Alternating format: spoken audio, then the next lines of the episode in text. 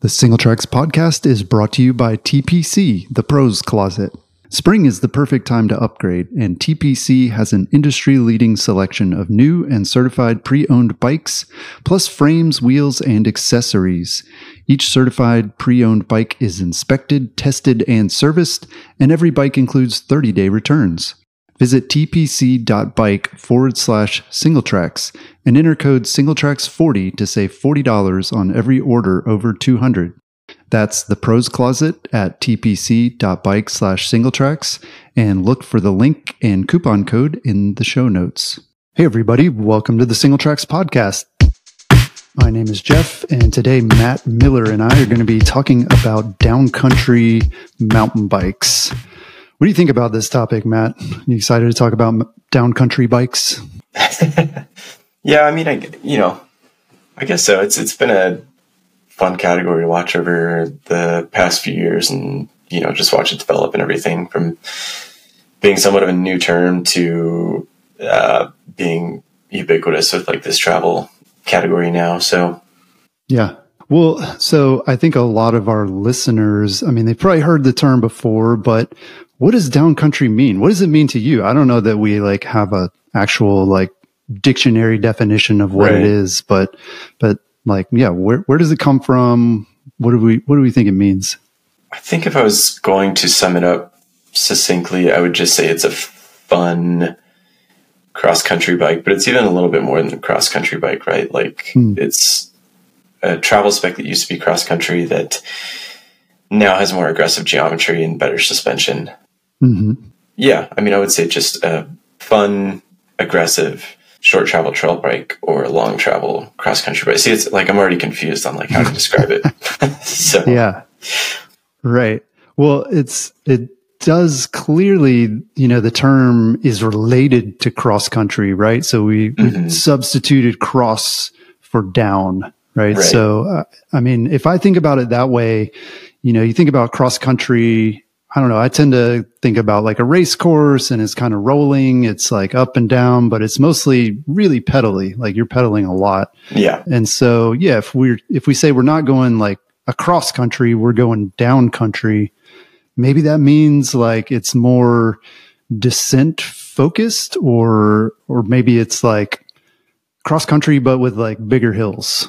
Yeah. I mean, I guess you could say it's just a, a mix or amalgamation of you know, downhill and cross country, like the right pedaling attributes of a cross country bike and the descending attributes of a downhill bike, even though that's a really big gap from the two. But right. yeah, you'd give a yeah. bike, you know, attributes of both. Right. It's a huge gap. And I've explained it that way to folks too, like friends who ride and like aren't super, you know, caught up on the industry lingo. And, you know, I throw out a term like downcountry and they're like, what is that? Yeah. And, you know, yeah, that was, that was my explanation. And people, you know, their eyes just kind of like pop out of their heads. Like what? That doesn't make any sense that you would combine like the two extremes on the spectrum uh, into this new category. And to be clear, too, it's like we're not talking about travel that's right in the middle either, right? Like, right. You know, if you took a 100 mil cross country bike and a 200 mil downhill bike, we're not we're not talking about like 150 in the middle because that would be like all mountain enduro. So this is this is like short travel trail bike. Yes, yeah, and um, I mean because we just wrote up an uh, analytics piece on the geometry. And I think if you look at where the trend has settled, and these are the numbers that, you know, I use to um, kind of look at these bikes, it's travel between 115 and 125 millimeters to where even, hmm. you know, if you had 130 millimeters, it's like, I don't know, I see it as a trail bike. Yeah. And then to make it a little bit more narrow, if you look at almost all the bikes out there, they have 120 millimeters of rear travel. Hmm in 130 millimeter fork. So that 120 mil travel spec is, I'd say 100 to 100 to 120 has always been reserved for these cross country bikes with, you know, a cross country bike having a little bit more travel at the 120 end. And now it's like, if you look at almost any bike from any brand out there with 120 millimeters of travel, it'll probably have a 130 millimeter fork and mm. the aggressive geometry to go with it. Yeah, that's interesting how it's all kind of settled into this spec. Before we move on talking about the term downcountry, like what do you have a personal opinion about it? Like I feel like a lot of people they don't like the term or they think it's silly. Like what do you, what do you think about it? Yeah, I think like a lot of people, I thought it was stupid when I first started hearing it. And yeah, if we look back at our archives, like it showed up in uh, the first the first time for Singletracks in like 2018, hmm. which is a while ago. Mm-hmm. And I think that was still so early that nobody like it wasn't hadn't really caught on by then. Mm-hmm. And then everybody starts saying it, and you're like, oh my gosh, it's so dumb. And then now it's like, whatever. It's a it's a bike, and it's really easy to identify like what type of bike it is just by using that term. Yeah. Sort of like, you know, back in the day we used to bicker about using the term enduro bike for right. you know 160 mile travel bike. And it might sound dumb at first but then it's just really easy to identify a bike in that category. Yeah. Yeah. And it's not like people sit around and like debate various terms we could use. It's just like people throw around terms and one of them catches on and that's kind of it. Like we as the media totally. we don't get to decide. We didn't make it up. Like yeah you got to call it something. So it's kind of like who cares if we like it or we don't? Like that's the term. Yeah. Um, and I, I think of like flow trail too. When I first heard that term, I was like, this doesn't make any sense. Like, what is this? But yeah, after a few years, you see enough of it in print and online and, mm-hmm. you know, you start using the term yourself. It makes a lot of sense. I feel like that's where we're at with downcountry. People have stopped kind of resisting it and we're like, okay, yeah, this is shorthand for short travel trail bike. Yes. Yeah. Totally. It's everywhere. Everybody says it. Yep. Whatever. Get over it. Right. So, yeah, you talked about a little bit the like the cutoff in terms of travel, like what what we're considering to be a downcountry bike um, is one with 115 to 125 millimeters of rear travel. But really, most bikes, most manufacturers have chosen 120, I guess because it's an even number. And then they're pairing that with like a 130 millimeter travel fork. So what else makes a bike downcountry? Like we've been saying for a while, just in general about mountain biking, that weight is not that important anymore. We've kind of gotten past that, or a lot of riders have. Mm-hmm. What do you think about for downcountry? Does that distinguish the bikes from other bikes, like in different categories? Yeah, I mean, it's well, I guess the two go together, but the build spec and then the weight is going to be a lot different than mm. you know what you'd have on a basic cross country bike. Mm-hmm. In that weight is less important to you because you want the you want the capability and durability that are going to go along with like heavier parts. Mm-hmm. So yeah, like a 35 mil, like a RockShox Pike or a Fox 34 instead of, you know, a Fox 32 because you want the added stiffness up front. Mm-hmm. Heavier tires because, yeah, you don't want to puncture because you're going to be riding it more aggressively or, you know, you're going to be riding this 120 mil bike on something that's looser and, and rockier than you would ride on mm-hmm. A cross country bike.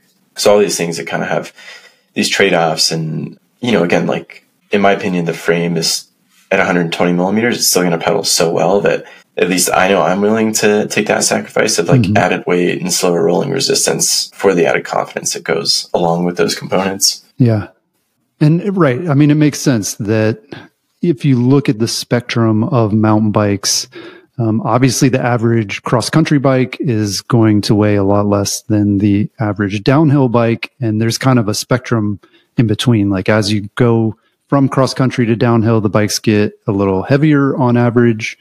Um, and so it makes sense that a downcountry bike, I mean, it's going to be much lighter than, say, an enduro bike, uh, but mm-hmm. maybe it's going to weigh a little more than a cross country bike.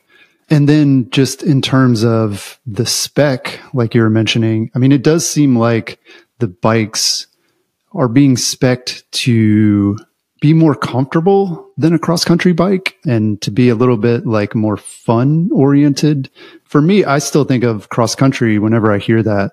I immediately think race. You know, that's not like yeah. a bike that you would ride out on the weekends for fun or, you know, after work. Like cross country is is pretty race oriented, whereas down country kind of um, substitute some of those like racy components with stuff that's going to be a little more comfortable, a little more capable for like more technical or, or faster trails. Yeah, totally. And then I think the way that it's evolved too is like you know have like a perfect race bike for these for these kind of like vacation races that hmm. So many people love to do, like BC Bike Race or Moab Rocks or uh, Pisgah Stage Race or something like that. To where, yeah, if you're doing it on a dedicated cross country bike before, it's like I don't know if it's going to be the most fun thing, but now you've got a decent bike with good components and and this aggressive geometry. It's like I'd ride, mm-hmm. like I'd ride my Ibis Ripley AF on BC Bike Race all day long compared to mm-hmm. a 100 millimeter specialized epic or something like that. Yeah. Because it would hold up fine. And uh, yeah, I mean, it would just be the perfect bike for any race like that. And so, mm-hmm. yeah, I also think it's like, it's brought riders into that travel category that had never been interested in it before either. Like mm-hmm. myself and a lot of my friends got into mountain biking because we were attracted to long travel bikes and this idea of like free riding or enduro riding and, and, you know, going fast downhill. Mm-hmm. And, um, would never have bought a bike below like 150 uh, millimeters. And then all mm-hmm. of a mm-hmm. sudden this category got cool and the marketing around it got cool. Yeah. And so now it's like you see more and more riders picking up one of these bikes and actually getting interested in like putting in longer days in the saddle, mm. riding longer, and you know all the things that kind of come along with that travel spec. Yeah, for sure. And I mean, thinking about the types of races, I think you're dead on. Like these stage races, these you know more experience based races where people are doing it for fun. They're not necessarily there to compete.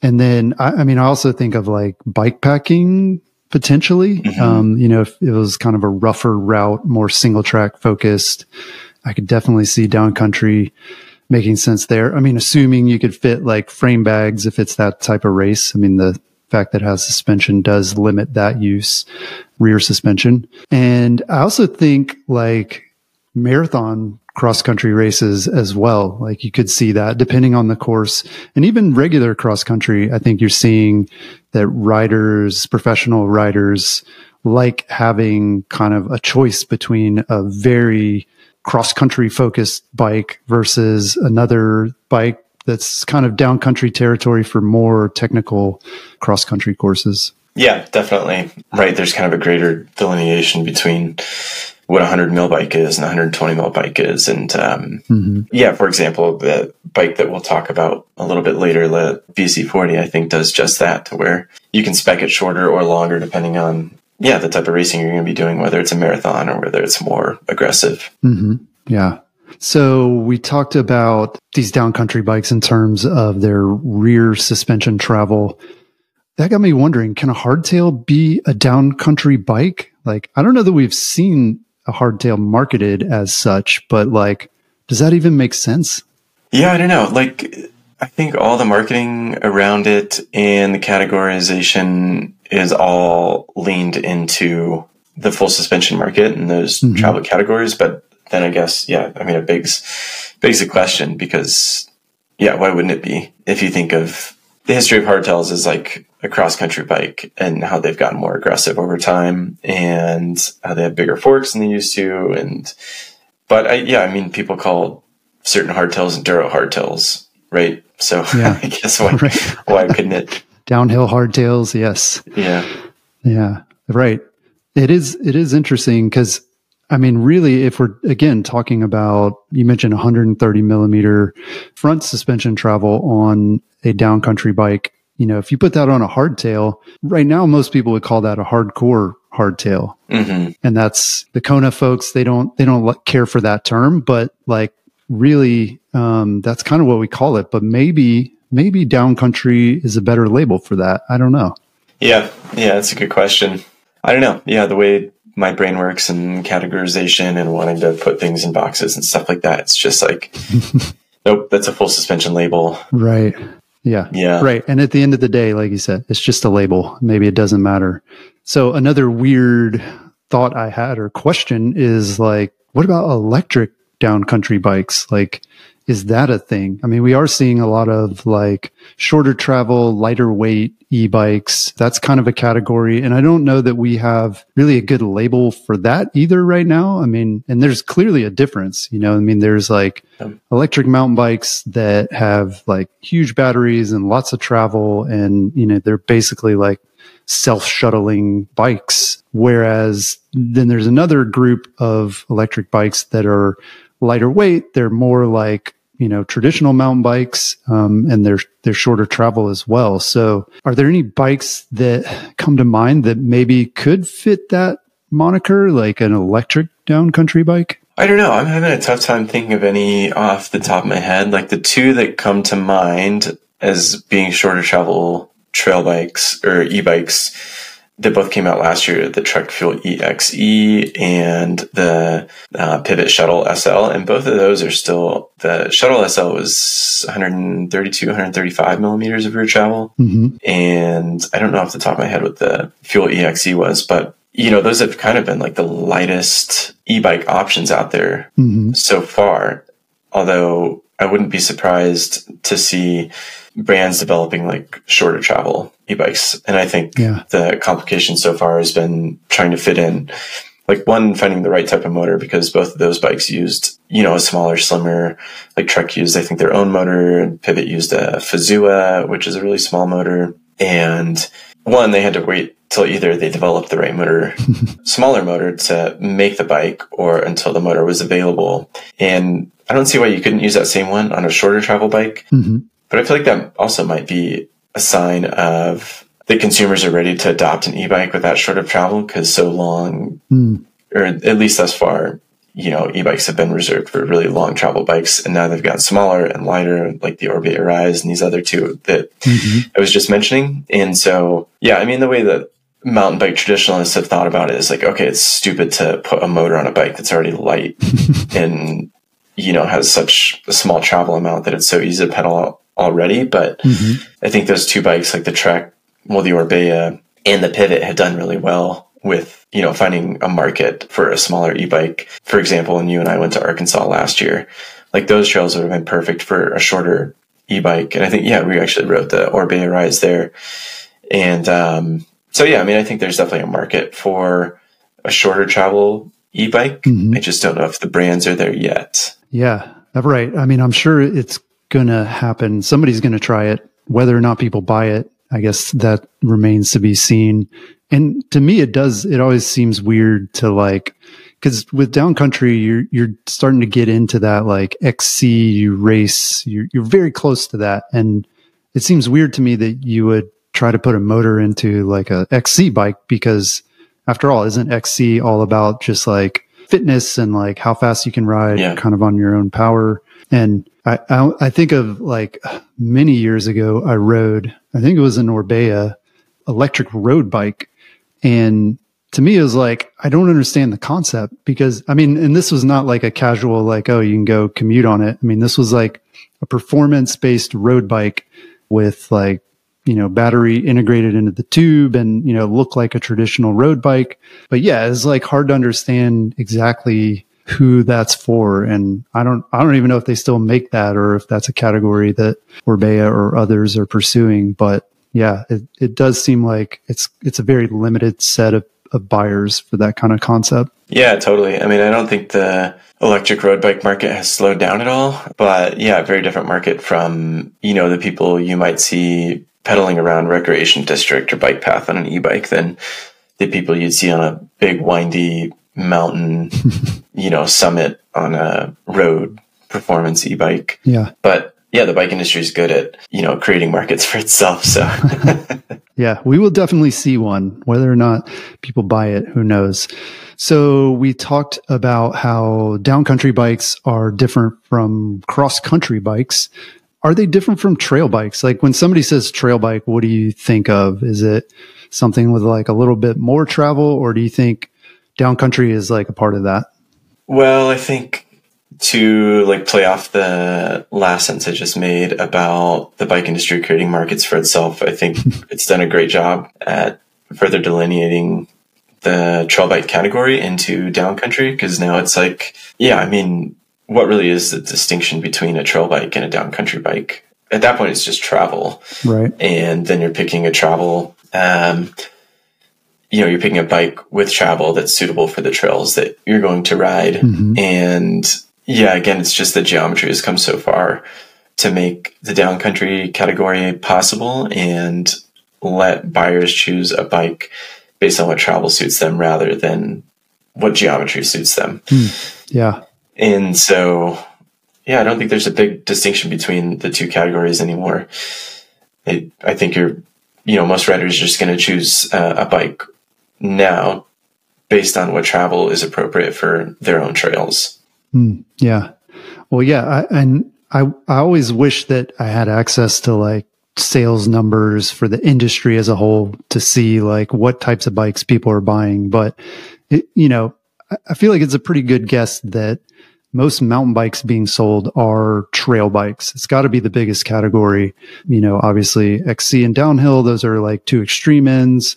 Probably a lot of enduro bikes being sold, but, but still we would guess that for most sort of recreational riders, core riders, trail bikes are what they're going to be looking at. And so, yeah, I mean, I guess it kind of makes sense if that's your biggest category that maybe you need to like break it into subcategories and for me too, you know, we can throw out another term there within the trail category that, um, which is all mountain. Yeah. And I use that myself to sort of distinguish sort of the longer travel end of trail bikes versus the shorter travel. And so for me, maybe what I'm left with is, is downcountry and all mountain as being like kind of splitting the trail category in half just because the bikes are pretty different when you start talking about again like you said their intended use and and how much travel you need for the trails that you're going to ride. Yeah totally. No i think that's fair um, especially with the all mountain category. That used to be kind of like a more popular uh, moniker for like those travel numbers too and it's pretty silent. Like mm. I, I wouldn't call the you know 140 to or i guess 135 to like 150 category like boring. I just think that it hasn't gotten as much attention as yeah, downcountry in the past several years. Yeah. And as much focus. Because there's a ton of good bikes, you know, between 135 and 150 that I think are out. Like the Trek Fuel EX I rode last year was probably my favorite bike of the year. Mm, yeah. But yeah, that category is just a whole, I don't think is like quite as hot as, as down country is still. Yeah. Yeah, you make a good point. And like the longer I'm in the industry, the more I see this pattern of like, you know, it's not that, that these categories like all mountain disappear or that like mm-hmm. brands stop making the bikes or anything, but they definitely don't talk about them as much as they do whatever the hot category is. And so right now, like the industry as a whole, it's, it's gravel bikes. So, yeah. you know, we're heading to Sea Otter in a few weeks and I guarantee you, you know, the bike brands, most of the bike brands will be there. And I'm pretty sure what we'll see is at the front of these tents is going to be like all gravel bikes. And that's not to say that like, you know, they stop making mountain bikes or, or whatever. It's just like, this is kind of the focus area right now. And so that's where you're going to see kind of like new bikes coming out and you're going to see developments. And yeah, it's kind of on this cycle. You know, we saw it with fat bikes. We've seen it with electric mountain bikes. We'll probably see a lot of that too. That that one, mm-hmm. along with gravel, is certainly still a focus area. But but yeah, all mountain bikes. I mean, for me too, like that's a great choice as well. No no better or no worse than than say downcountry. Yeah, yeah, hundred percent. So much gravel right now. It's it's yeah. cool, but it's also a little annoying. Right. Yeah, we'll get past it, and who knows what the next thing is, but right. there will be a next thing. So, yeah, you mentioned you you did an analysis of sort of the current bikes on the market uh, that are within this downcountry category, a category that we kind of we had to make a cutoff in terms of like travel numbers to say like is this downcountry or is this cross country? Mm-hmm. And so, yeah, what did you find like in terms of the geometry for downcountry bikes? Like, can you look at the geometry and say that's downcountry without considering the travel? Like, is it very distinct from, say, other categories? Hmm. Well, yeah, it's hard to say because I think a lot of trail bikes are still not far off of these numbers that yeah. downcountry bikes have settled on as far as uh, a lot of the geometry. Like, I, I, think if you looked at the average geometry, which we found was like, yeah, it was a little bit under 66 for the head tube angle, like somewhere around 65 and a half to um, 66, so 65.75, and then a 76 mm-hmm. degree seat tube angle. Reach on like mediums I found was about 450. So yeah, still like pretty roomy. And then, uh, yeah, I mean, trail bikes as a whole have gotten more aggressive than that lately, but like I wouldn't turn down a trail bike because it was still, I don't know, it's weird to call those numbers conservative, but I wouldn't, like I would still ride a trail bike with those hmm. numbers because it's just good geometry. Yeah. Yeah. Gosh, it's a hard question. yeah. Right. We'd have to, we'd have to like do this analysis of all the categories kind of simultaneously because they are always changing and evolving. And to me, like, just that head tube angle like really pops off the page because it's like 65 degrees, you know, 65 and change.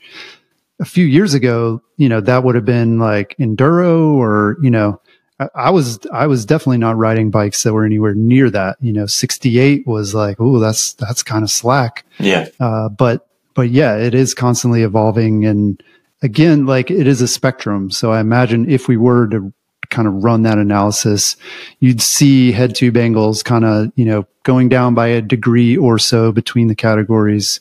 And similarly, I, I don't know about seat tube angles like that. It seems like everybody kind of agrees no matter what kind of bike you're looking at, you want a steeper seat tube angle, at least for the bikes mm-hmm. that you're going to be climbing on, which is like everything up through enduro, you know, everything except downhill. And then, yeah, things like reach, like like you said, that's kind of like a, it's like a comfort number more than it is necessarily like performance based, just kind of getting into that position where you feel comfortable on the bike.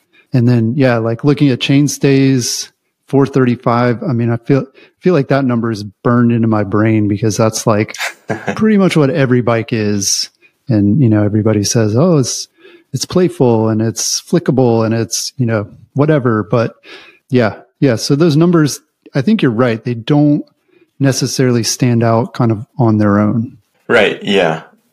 I have been like tossing this around in my head for a while as far as like, man, not every short travel bike needs to be raked out and there's still a place for conservative geometry mm-hmm. and just hoping that like not every brand completely rakes out their trail bikes and makes them like long and turns them into, you know, mini enduro bikes. And I think like so far it's been it's been okay, even on these slacker short travel bikes mm-hmm. with a good like short offset fork. And I, I think it's really dependent on the wheelbase length too, because 70 or uh, a 65 degree head tube angle on, you know, a size medium with 1190 millimeter wheelbase is going to feel still a lot more agile than, mm. you know, a bike with an inch more wheelbase. I've been surprised that, yeah, even as bikes have gotten slacker and slacker, it's still doesn't take away from the sharpness of a bike if you have the other numbers right. Mm, yeah, yeah, that makes sense.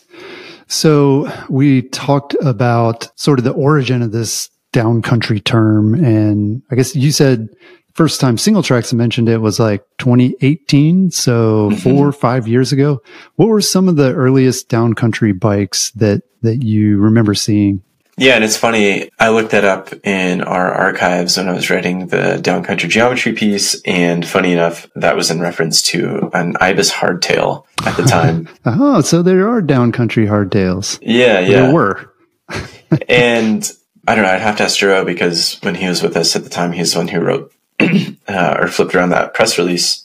But I would assume that that label came in the press release from ibis at that time. Hmm. Okay. And so, yeah, for whatever reason, I think the word started getting a buzz, mm-hmm. you know, 2018, maybe later in the year. I think the following year, you know, I remember getting an early ride on the Santa Cruz Tallboy when they completely redid it. Mm-hmm. And like, I, yeah, I really think that bike set the category on fire. So it's 2019. And I remember meeting with uh, Seb from Santa Cruz and him giving me a preview before I rode it around Whistler for a couple days. And that had a 65 and a half or 65. I can't remember off the top of my head, but I had tube angle mm-hmm. and, you know, him being like, cause I had just done BC bike race and him mentioning, oh yeah, this would have probably been a great bike for that race. And I was thinking, yeah, Yeah. of course it would. and then the marketing to go along with it. I mean, yeah, Santa Cruz always has good marketing, but who was it that did the video for that bike? Luca Shaw, hmm you know, as far as it being like the downhill, yeah, the downhillers XC bike. And then all of a sudden it was a really cool thing to Yeah. dive into these bikes. I really think that bike deserves a lot of the credit for popularizing the category. Hmm. But, you know, from there's, yeah, the Giant Trance, um, the Ibis Ripley AF. I don't think that came out until 2021 hmm but yeah, that bike too. I think uh, again, like giving it the more aggressive nature and like setting it apart and saying, "Hey, our aluminum bike is going to be, some might argue, better uh, than our Hmm. carbon version of the Ripley because of the geometry and the suspension characteristics." But yeah, I think those were you know a handful of like the earlier bikes that really gave rise to the category hmm and then a lot of brands have still been catching up. Uh, I'd mentioned like the Transition Spur because they've been a, um, you know, they've always been kind of uh, cool kids, uh, aggressive geometry hmm uh, type brand too. And so to see them doing like, I believe their shortest travel trail bike ever with the Spur. Yeah, I also think that Right, helped yeah.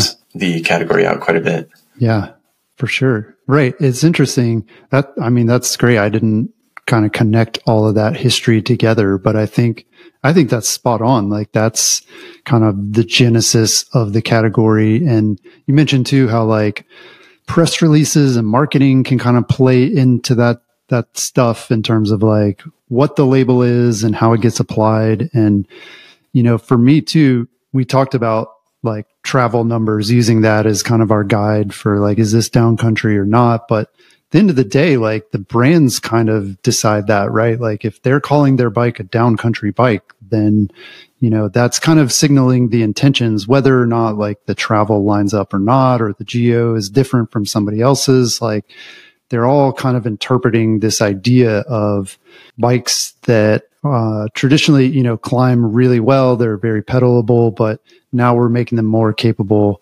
uh, for descents, which is kind of the opposite of enduro, right? Where you're taking a bike that's like really great at descents and like, let's make it so it can and pedal better. And so, yeah, it's kind of natural. It's kind of like, wait, why didn't we think of this before? And you mentioned too, the, like the Ibis Ripley AF, you know, the Ripley had been around before and it was more kind of cross country. And so, you know, you saw this like more aggressive version with, I guess, I believe it had a little bit more travel. And you see that from kind of all the brands over the last few years where they're making like an Evo version of their cross country bike or they're doing these things that, that move it more toward that idea of like a fun descending bike that also pedals really, really well. Yeah, I had somebody tell me one time, "Hey, do you know how you can identify a good product launch?" And that's it. If you look at all the different publications talking about the product launch, they're all saying the same thing. Mm, And that's, you know, for people that don't know, when a bike launches, publications receive press materials from a brand.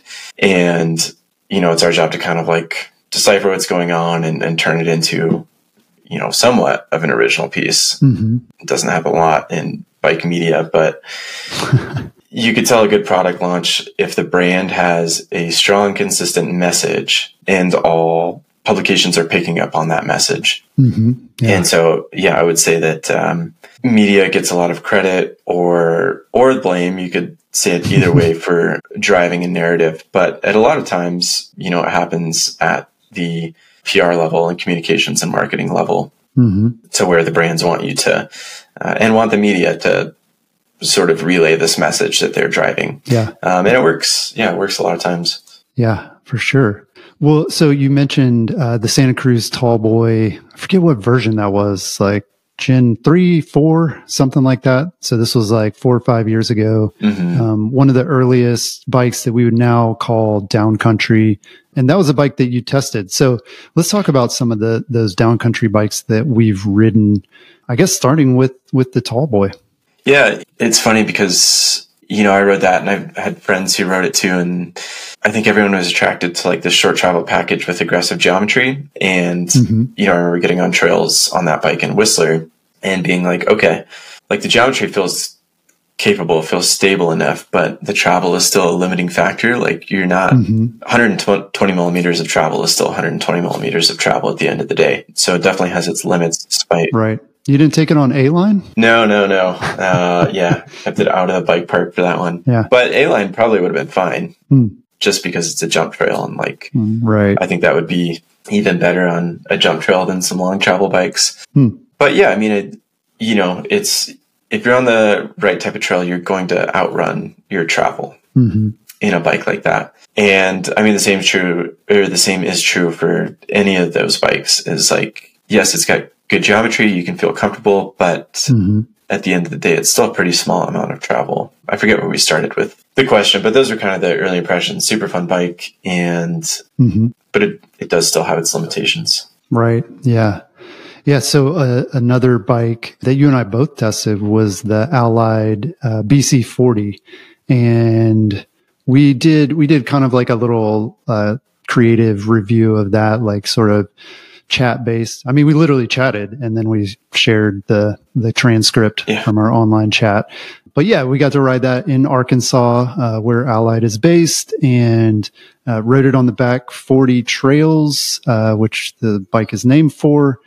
So yeah, what did you take away from that in terms of like that bike and, and what downcountry means and what it can kind of do? Yeah. I mean, I think if you look at that bike and then you look at the Santa Cruz Tallboy and the main difference in the travel categories is that the Tallboy has 130 millimeter fork, whereas the Allied BC40 has 120, mm-hmm. and both still kind of fit inside this category, but they're two very different bikes. Mm-hmm. I really like the Allied BC40, but that one felt like more of a cross country bike, a capable cross country bike. But yeah. at the end of the day, it was still a cross country bike with evolved geometry. Mm-hmm. And you can look at the suspension platform and make that distinction too with it being like a single pivot with compliant chain stays or seat stays purely just to save weight and you could look at the tire choice you could look at some of the other component choices too and mm-hmm. and really say that the alloyed or allied in bikes uh, like that are much more cross country uh, oriented than something like the Ibis Ripley AF or the Tallboy. Mm-hmm. Yeah, I think the an interesting one is the one that you last tested was the evil following because mm. yeah if you think of evil it's also this aggressive brand with you know its roots like in descending mm-hmm. but then the geometry on that bike is still fairly conservative for what people might assume out of a short travel evil yeah like did you feel like it was more of a trail bike or I do, right. So, I mean, I, I was going to make the same points that you are because, yeah, I mean, I've got a list here of the the bikes that I've tested that kind of fall into that downcountry category. And looking through it, it's like they all ride very differently. And some are going to be much more closer to the cross country end of the spectrum. Like you mentioned, the, the Allied that we tested, you know, still it's not a cross country bike. Like I would race it in say a hundred mile single track race or uh, i mean if i was just doing 100 miles for fun which I, I, wouldn't do but if i were into that sort of thing yeah i would ride the the bc 40 because it has just mu- enough travel but it's still super efficient again like a cross country bike. But the the evil the following definitely my favorite of the down country bikes that i've tested. And you mentioned too like sort of the brands like transition is another one as well that's like I don't know. They're they're definitely more known for their like gravity or like longer travel bikes, and so I was a little skeptical about the bike, like worried that it would go too far in either direction, right? So like either you know they try to make a cross country bike and you know it's just it's just weird and not right, or that they took all this like really aggressive geometry and and stuff that they are doing in their longer travel bikes and trying to do it in like a short travel package. But I found that the the following it really does blend those two. And for me, you know, when I think of downcountry, that's kind of the one I have in my mind currently. Like mm-hmm. it makes a lot of sense that it's it's lighter weight than a lot of these like, you know, longer travel bikes. Obviously, it climbs really well, but it also descends really, really well. And so, yeah, it's kind of the best of both both worlds. Yeah, yeah. And I, again, I think I like where Evil is at with that bike because they didn't just turn it into like this total sled. Mm-hmm. And they, I mean, it seems like they realized that putting sharper numbers on a bike like that is going to keep its intentions true. Mm-hmm. Yeah. And, and it's, it's hard to know exactly like kind of how these bikes are designed. I mean, we we talked to a lot of designers and things and like how it goes from concept to like the bike that you're riding. Mm-hmm. But to me, it, it seemed like what they're doing and what, you know, some of the best downcountry bikes do is that they start with a bike, a cross country bike that climbs really well. That's like a really efficient climber. Like that's what it excels at. And then they kind of start building in the things that are going to make it descend better and just be more fun to ride. Um, and I, I, just really got that impression with that bike that, you know, they almost like if you, if you think of a bike's capabilities in terms of like how well does it climb and how well does it descend, you know, it's almost like they're getting closer to 50 50 on a short travel bike, which is yeah. kind of surprising and like how, how could that be possible? But yeah, I, I think for me that that one's a, a pretty prototypical down country bike. There are other ones that you've ridden that kind of stand out or that are or maybe a little bit different from the Allied or from the the Tallboy. I mean, I remember really liking the Pivot Trail 429, the latest generation of it. Mm-hmm. Yeah, it's got all the characteristics of a pivot that you would, you know, highly regard. It's light, very stiff. It climbed very well. And then at the same time, like once you get used to the ride feel of it and how light and stiff and agile it is, it's a super capable bike too. Mm. And yeah, like you said, like I think that descending and, and climbing capability are a good match together. Yeah. And then I, I think about like the Norco Optic that we reviewed as like our mid travel mashup a couple years ago mm-hmm. and where that you know, if we look at this category, it barely fit in because it was 125 mil of uh, rear travel and then 140 millimeter fork. So it was quite a bit over forked. Mm-hmm. And again, like that one, I feel like I would just call it trail bike at the end of the day. Hmm. Yeah. Yeah. Right. And so one of the ones that I have in for testing right now uh, that is a little different, a little outside of that travel category as well on the other end is the Canyon Lux Trail. And again, this is one of those where, you know, Canyon had the Lux, which was a cross country bike. Um, and so they, they evoed it or they, you know, AF'd it or whatever. Uh, right. They're calling it trail. They trailed it. And to me, that bike, it feels, it still feels very much like a cross country bike. And looking at the travel too, it is less than, I believe where our cutoff is. I think it's, maybe 110 rear, 120 front, something mm-hmm. like that. And so that one, you know, initially too, it, it felt very different because I, I came off the evil bike and then started riding that one and it felt very cross country to me. And it's funny because these are, these are kind of the same category. I mean, they're not too far off in terms of their travel or I'd have to look at the geometry, but I, I imagine it's, it's pretty similar as well.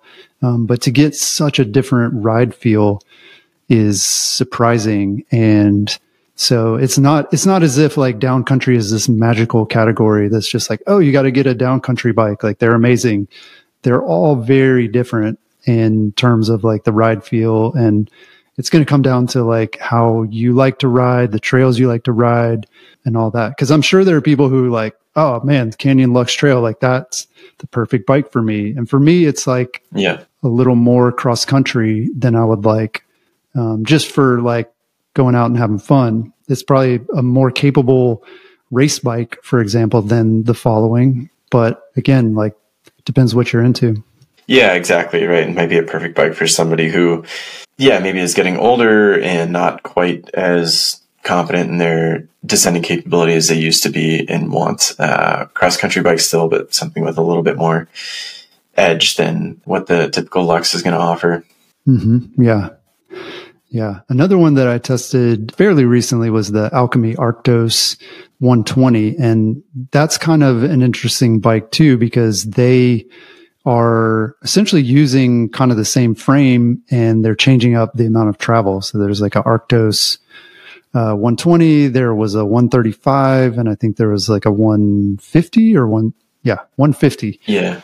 Um, and so, yeah, this one was kind of the the down country version of that bike, and that one was different in that like it seemed to have a lot of the aggressive geometry of like a more mid travel or even enduro bike, but just was slimmed down travel. And for me, like that combo didn't didn't really work that well, like because it wasn't like a dedicated like we're gonna you know do this kind of from the ground up and make this. Same with the lux. Like again it's like we have this bike and we're gonna swap a few components but essentially it's it's still kind of this other bike with a different intention. And so so i guess i say all that to let people know like if you have a cross country bike and you're thinking oh i want to make it more down country by all means like you you might be able to do that but it's not necessarily as simple as like just putting a longer fork on it or getting wider tires or, or that sort of thing. Yeah, I remember thinking the same thing looking at the geometry charts between the Alchemy Arctos 120 and their 130 or 135 or whatever it was then. And yeah, I believe it is just, you know, swapping out a different shock link to accommodate mm-hmm. the travel changes. And to me, reviewing the geometry on there, it just, yeah, it was very off base of like what I would want out of a, a bike with that small travel or short of mm-hmm. travel. Yeah. And that the reach was just way longer than, you know, I would consider. And it, yeah, there, like you said, there've been a couple brands that have done that when Yeti's since overhauled their lineup, uh, since then. But when they had the Yeti SB100, I think they took the same frame and made a similar change and came out with a 115 that had mm. more conservative geometry. I'm not 100% positive on this, but I know it was not. the geometry wasn't improved over the 100. Yeah. Um, and so I think that I would assume that turned some buyers off from uh, the 115 over the 100 is that, you know, you take the frame you have now, you swap out the shock link and make it a longer travel bike. And then it really just does nothing for the geometry to mm-hmm you know, grow along with the travel change. Yeah. Yeah. Well, so another bike that was like that was the Ibis Ripley when they went to the AF, I'm guessing, right? And you own that bike, right? So mm-hmm. like what were they able to make that transition like better than some of the others or or is it like a completely different frame from the the original Ripley? Yeah, it is a completely different frame. Hmm. And I believe even the kinematics are different from okay. the original Ripley. And it, yeah, because they last updated the Carbon Ripley in 2019. I think that was when you wrote it. And I mean, it's been four years, so maybe we'll see another new Carbon Ripley soon. But then the AF came out two years after the Carbon Ripley. Mm-hmm. And same with the Ripmo AF. Like they're both different geometry. I believe the Ripmo AF and Ripmo Carbon are different geometry, but I know the hmm. Ripley AF is different from the Carbon Ripley geometry, but um, yeah, completely different geometry and hmm. different kinematics than the Carbon version, which would make sense because if you've got carbon molding cut for the, uh, you know, the Carbon Ripley, then you can just use different tubing and sort of design it as a different frame. Mm-hmm. Yeah. Yeah, and so I'm guessing it works pretty well. I mean, you're you're obviously a fan of the Ripley AF in terms of it, like being a downcountry bike. Do you call it a downcountry bike, or is that just like your trail bike? No, I guess if anything, I call it a short travel bike. Yeah, I mean, it's just a product of working in the industry, so I've got that, and then a longer travel bike. So yeah, I mean, I usually just tell people I have a shorter travel bike and a longer travel bike, and I use them on different trails. Hmm. Yeah. Yeah. Well, so that brings me to my question of whether you think a downcountry bike could be a quiver killer. Like again, we're talking about this like this is some magical category that's just like the best of the best, best of both worlds. Mm-hmm. But is it like, is it, I mean, obviously for you, it's not like you have a short travel, like downcountry ish bike, and then you also have a, a longer travel one. Do you think most riders are going to be that way as well when they consider downcountry bikes? No, I mean, I think it depends on the rider and, and what they're riding. Mm-hmm. I will say, you know, before I had the Ripley AF, I had a 130 millimeter trail bike, and there still feels like a huge difference between hmm. just the 130 millimeter uh, Revel trail bike I had before and the 120 millimeter Ibis in terms of capability and how it rides. So, yeah, I mean, like most people are going to pick one bike based on one bike that can handle the majority of what they ride. Mm-hmm. And, you know, they might find that they don't need more than 120 millimeters to accomplish the mission, like most of the time. Mm-hmm. I would say that, yeah, personally, like I, w- I would have stayed with a larger travel bike if I didn't have a larger travel bike. so if I didn't have, you know, longer travel Canfield, which is what I have now, then I would have picked a bike with more travel instead of the Ibis Ripley AF because yeah, it's not the bike I would do everything on.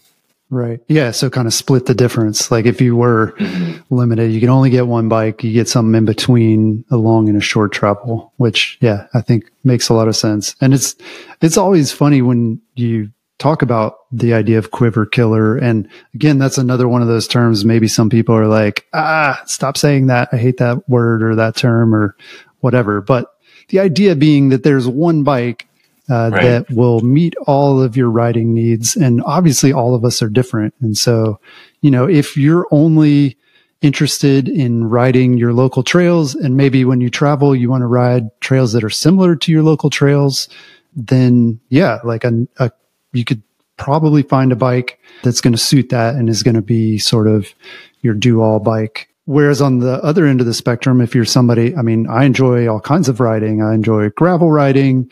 Um, I like bike packing. I like riding trail.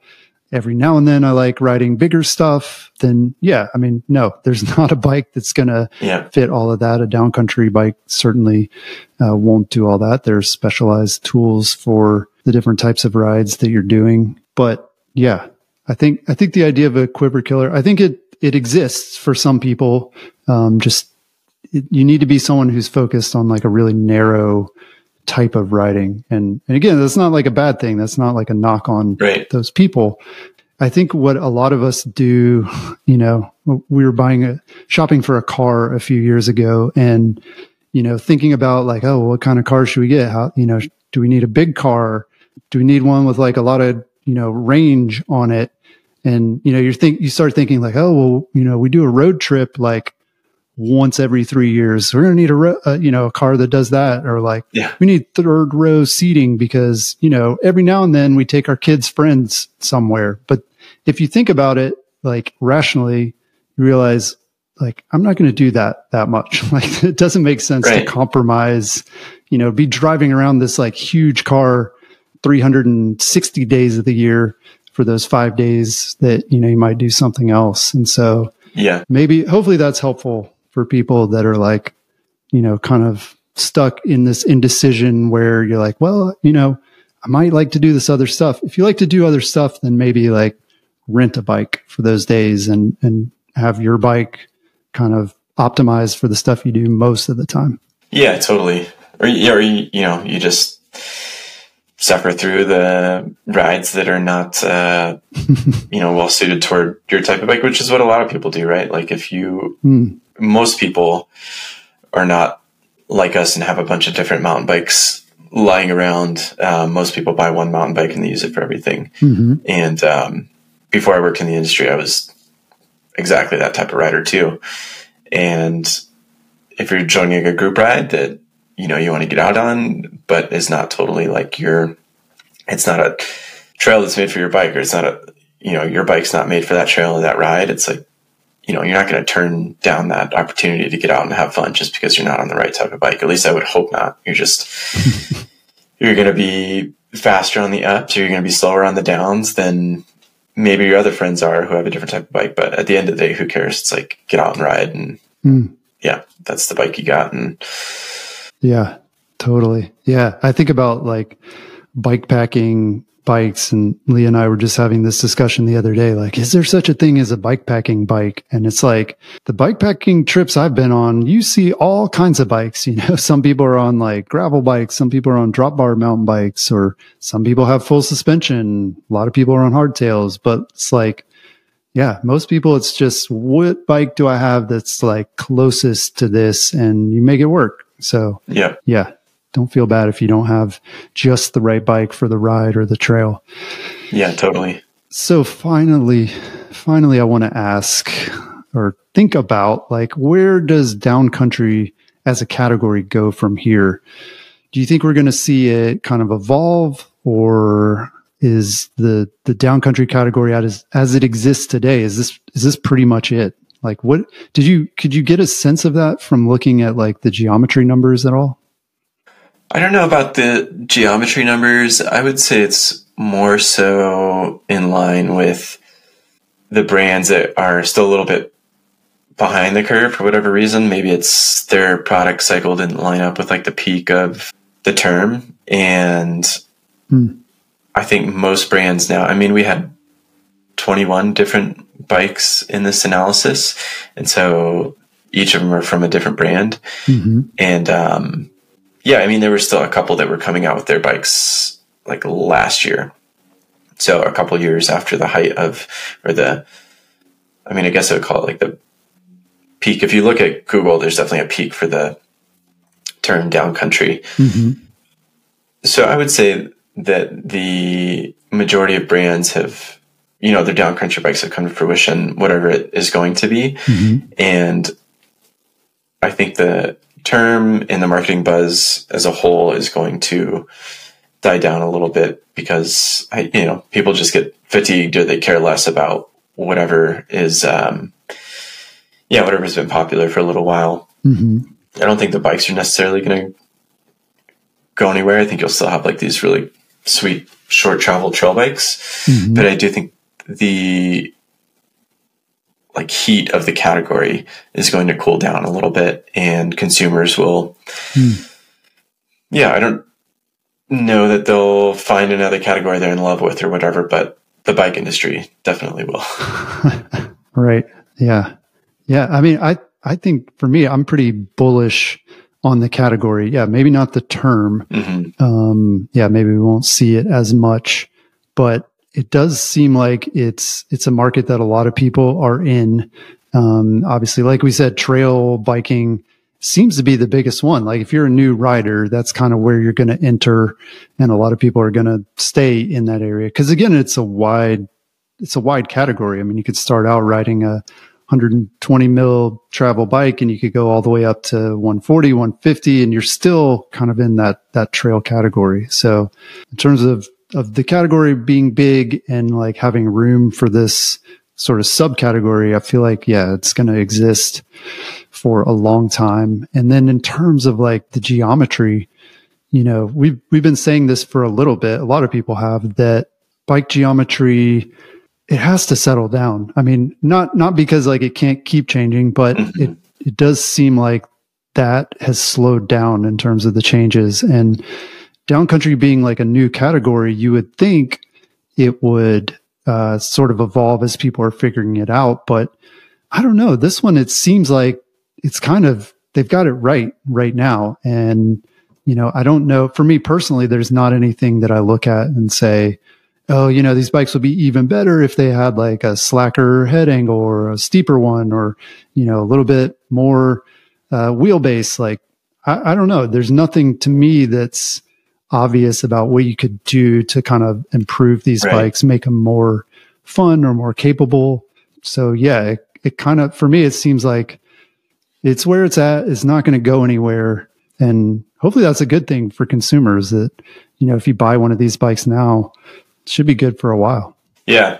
Yeah. I mean, I'm still, still super stoked on the category and I think the bikes are awesome. Like coming from, like I mentioned earlier, like this entry point into the sport where I was pulled in through longer travel bikes and being like, I ride enduro bikes and I drink protein shakes and I don't care about climbing and this and that. And it's like, you know what? Like these bikes are actually fun. Like it's cool to go and put like a 20 mile ride on a downcountry bike and you know slay the climbs and then be hitting all these bonus features and kickers and stuff on the side too and feel mm-hmm. like totally comfortable doing it like yeah i think they're awesome bikes yeah this is great talking about downcountry bikes and hopefully um, kind of explaining the category a little bit more for folks who aren't familiar with it. If you're interested in learning about any of the bikes that we talked about, some of this geometry analysis as well, be sure to check Singletracks. Uh, we've got a landing page set up, singletracks.com slash downcountry. That's all we've got this week. We'll talk to you again next week.